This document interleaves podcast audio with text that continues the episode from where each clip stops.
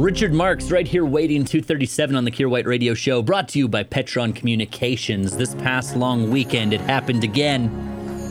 I have won my second ever game of Monopoly. Back to back Monopoly champ, that's what you can call me. My friend Pat once again was like, hey, want to play Monopoly over Zoom with me? Our friend Jeremy, friend Megan, his son Liam.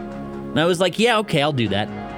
I figured I owed it to them to lose a game of Monopoly, what with the fact I'd won the previous game of Monopoly.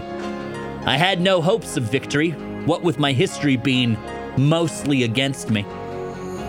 However, it happened. The Monopoly game carried on over the course of two days, and at the end of two days, I stood victorious atop a heap of fake paper money and a bunch of little cards that said I owned much property. It took me till the age of 34 to win a game of Monopoly. 34 years of failure. But I was forged in that failure to become the Monopoly champ you see before you today. And I am determined to remain undefeated.